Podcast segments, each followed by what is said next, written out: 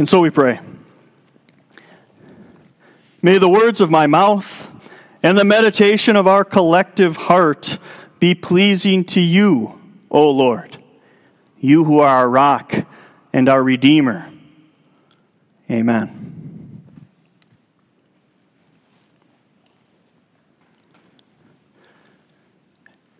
And so it's here.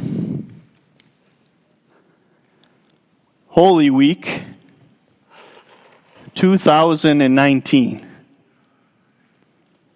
And many of you who have been through this before, you know, and I didn't have to tell you that today is Palm Sunday. You know that the week before Easter starts with Palm Sunday. And so just to get us started this morning, I want to play an association game with you. And if it happens that you are someone who is celebrating Palm Sunday for the first time or it's been a long time, no worries there. But for those of you who perhaps already have in your mind the account that we are about to go through, I want you to choose one word. When you think of Palm Sunday, you think of what word comes to your mind? Does anyone want to share?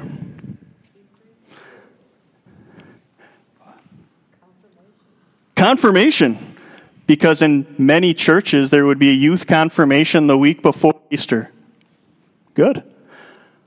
We'll do a little public service announcement. Youth confirmation this year will be on May 5th. Okay, good. Did I hear one over here? When I think of Palm Sunday, I think of palms. Excellent choice. Palm Sunday. You think of branches. You think of the fact that Palm Sunday is called Palm Sunday because of the palms. Now, truth be told, don't want to disappoint you, in Luke's account that we are going through today, you will not see that word. And yet one of the neat things about Palm Sunday is we can put together the account from Matthew, Mark, Luke, and John. And of course we see the account of many laying not just branches, but palm branches on the path before our King. Good. Anything else? Start. The beginning of Holy Week. Very appropriate thought. I'm sorry? Hallelujah. A word of rejoicing because of what it means. This is all good, guys. And as I was growing up, those would all be thoughts that would have come into my mind. And yet I just want to add one to it, and it's something that I think Dennis mentioned very early. When you hear a Palm Sunday, you know we're in the Lenten season. And you know in the Lenten season, there's a little bit of a somber approach because we see his pain is our gain. But if I had to choose a word to describe the mindset for Palm Sunday, I want it to be the word joy. And I don't know that we always think of that. And now that I'm about to read the account for you, I want you to put yourself in the middle of that crowd as Jesus was entering Jerusalem, and I want you to feel the joy that was in the air. And we'll talk about why that joy continues today. This is the account from Luke chapter 19, starting with verse 28. After Jesus had said this, he went on ahead, going up to Jerusalem. As he approached Bethphage and Bethany at the hill called the Mount of Olives, he sent two of his disciples, saying to them, "Go to the village ahead of you, and as you enter it, you will find a colt tied there, which no one has ever ridden. Untie it and bring it here. If anyone asks you, 'Why are you untying it?' tell him, 'The Lord needs it.'" Those who were sent ahead went and found it just as he had told them. As they were untying the colt, its owners asked them, "Why are you untying the colt?" They replied, "The Lord needs it." They brought it to Jesus, threw their cloaks on the colt, and put Jesus on it. As he went along, people spread their cloaks on the road.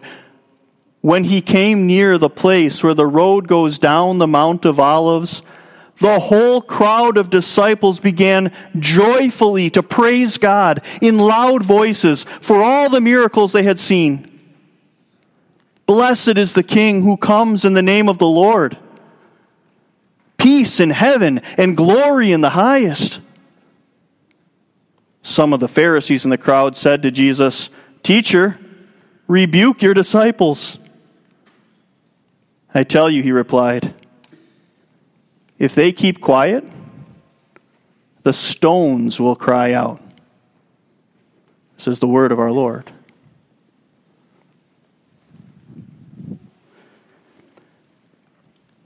This is one of the accounts of Scripture where we have a tremendous amount of detail as to the background of the situation. And so on this Palm Sunday, and I ask you to put yourself in the crowd, it's not hard to visualize it, even though you and I haven't been to the Holy Land to see it with our own eyes. But did you see the account? It's laid out for us in such a beautiful way. After Jesus had said this, it says, he went on ahead, going up to Jerusalem. You see, Jesus had been slowly making the march down south, all the way from Galilee into Judea, and now he's on the outskirts of Jerusalem. We know from John's account that in the days before this, Jesus had performed an amazing miracle. He raised his friend Lazarus from the dead. And you can imagine the excitement that would have been among those who caught wind of this. And so what does it say? It says, Jesus, approaching the city of Jerusalem, had to go through small towns to get there. And Jerusalem was situated, continues to be situated on a mountain, and that's why you would always go up to Jerusalem. But before you get to Jerusalem, you would go over the Mount of Olives and through some small towns. And in that terrain, you can imagine Jesus talking to his disciples and saying, "We're about to enter Jerusalem to celebrate the Passover. Go get it ready. And this is how you're going to do it. I want you to get it ready. Go to the village, and you will find a colt tied there, which no one has ever ridden. Untie it and bring it here. And if anyone asks you, why are you doing this? Why are you untying it? Tell him the Lord needs it." Jesus was making provisions to make that entrance into Jerusalem a very memorable one. And so his disciples did as they were instructed. They went to the village ahead. They found that colt that had been tied up and not broken in, unridden. They brought it to Jesus, and now the scene unfolds. Jesus mounted upon a colt begins to enter into the outskirts of Jerusalem. We could spend all day just talking about the miracle that it is to ride an untrained animal. We could spend the rest of the day talking about the logistics of how the disciples had to put their trust in God in order to not be accused of stealing. But what we want to get to today is this. It's the reaction of the crowd as it grew in number and they saw Jesus on the colt coming into Jerusalem. When he came near the place where the road goes down the Mount of Olives, the whole crowd of disciples began joyfully to praise God. Are you there yet? Can you put yourself in the crowd where there's rejoicing going on, joy on the lips? You can imagine the happy feet of the children running alongside their Savior. You can imagine the happy hearts of the adults who are seeing the one who's the King coming. You can imagine the emotional response of the Pharisees as they're trying to figure out, how is it that this man can command such an audience? There was joy there. Now ask yourself, why are you excited? What joy did they have? Well, you could say, well, they were excited because their king was arriving. In fact, it even says, "Blessed is the king who comes in the name of the Lord." They recognize Jesus as someone different. And anytime you're in the presence of greatness, anytime you're in the presence of one who is your king, it's natural to feel joy because you recognize that a king is there to rule you in a way that will hopefully be beneficial. And for a group of people in first century Jerusalem who were craving a king, they saw Jesus as the hope. Maybe this would be the time when finally Jesus will enter in and knock over the Roman Empire once and for all. Oh, there was reason for hope and joy. But there's more. Do you remember how we read from the book of Zechariah? The people in the crowd certainly would have. And for those who had their eyes pasted to the Old Testament for century after century and knew the significance of waiting for someone special, the one chosen by the Lord to come, they put two and two together and they said, "See, your king comes to you riding on a donkey, on a colt, the foal of a donkey." Oh, they were ready. They saw the significance, and with joy in their hearts, they were saying, something big is about to happen. And then they started saying it. A word that actually isn't recorded in Luke's section, where we hear that they said peace in heaven and glory in the highest. But in all of the other accounts, they started saying that word, Hosanna. We just sang about it in our first song. You can imagine as Hosanna started chanting from soft and getting louder, Hosanna, Hosanna, Lord, save us now is what Hosanna means. Oh, there would have been joy because the spectacle grew. The expectations were set, and there is Jesus entering the capital city, and what would he do? Well, maybe before we talk about that,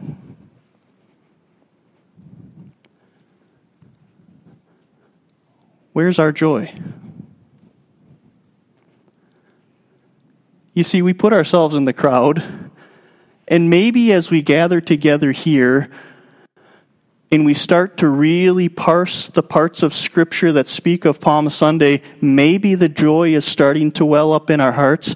But before that, where was the joy in waking up this morning? Where is the joy in looking at the calendar and seeing, oh, it's Palm Sunday? In April? And we have so many other things to do. Where is the joy in having a work day on a Saturday before Holy Week and thinking, I'm never going to get everything done? Where is the joy when we come into the house of the Lord and it's so hard to turn off the to-do list that is constantly repopulating in your mind because of the numerous, uncountable tasks that you know you need to get done because you are a driven person? It's so easy for us to lose our joy.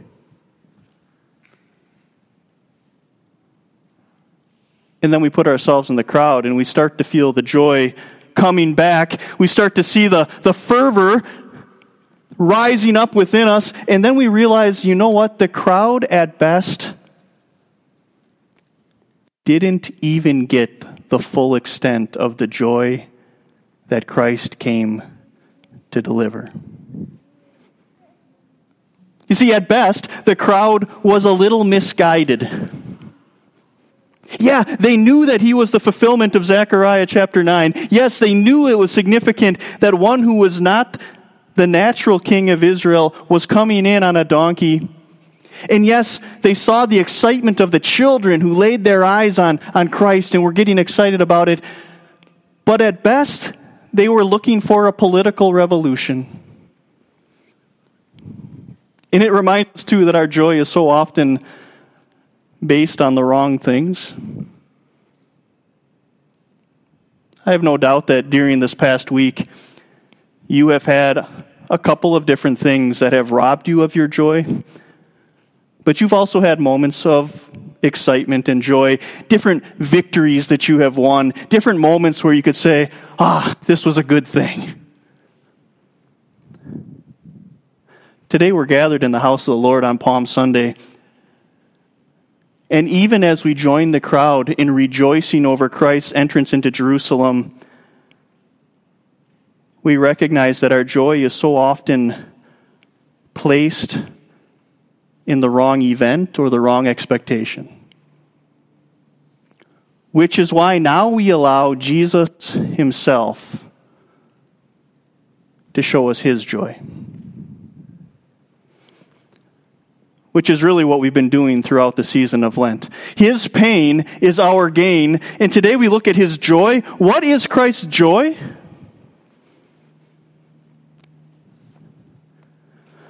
When he came near the place where the road goes down the Mount of Olives, the whole crowd of disciples began joyfully to praise God in loud voices for all the miracles they had seen.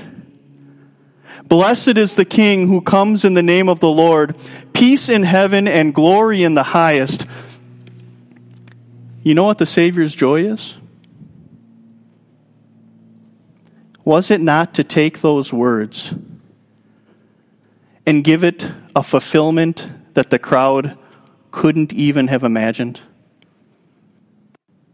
Wasn't it the Savior's joy to be placed upon that donkey and to fulfill Scripture to the T? Think about it. This is the Son of God, true God, who is now here on earth in the form of a man, riding on the colt, full of a donkey.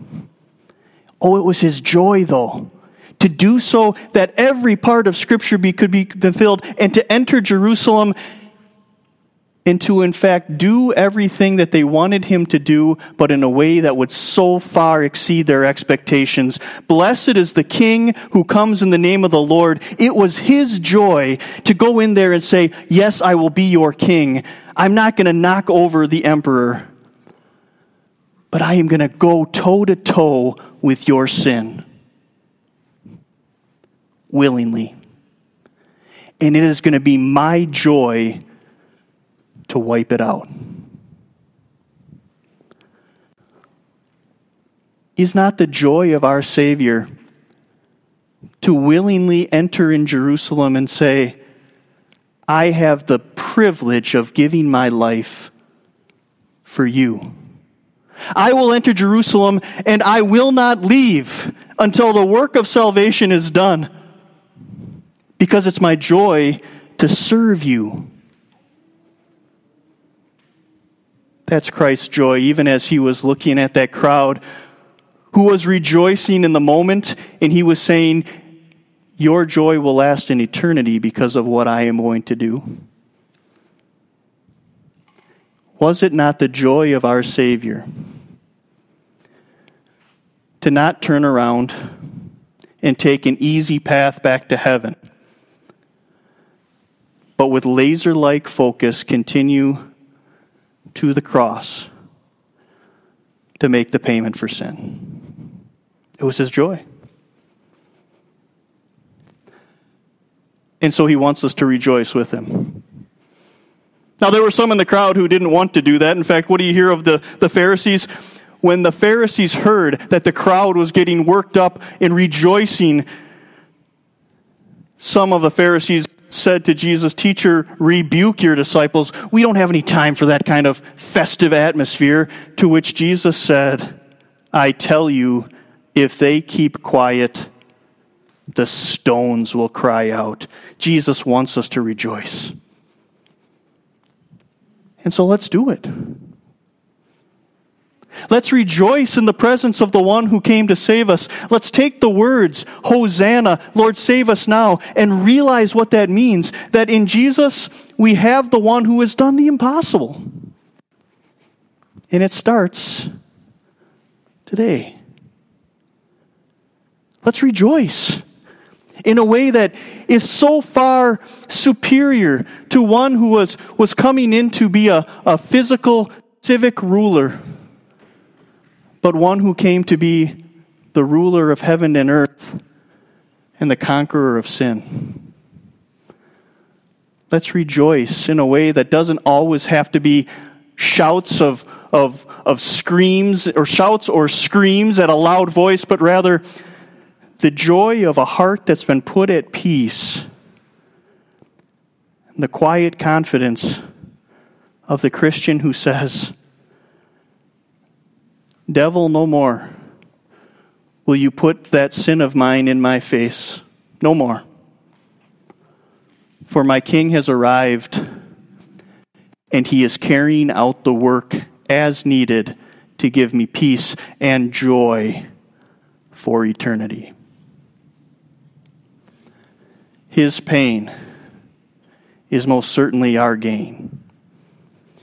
And so also his joy is to give us pure joy now and for eternity. Amen. And now may the peace of God, which surpasses all understanding, may it guard your hearts and your minds in Jesus our King.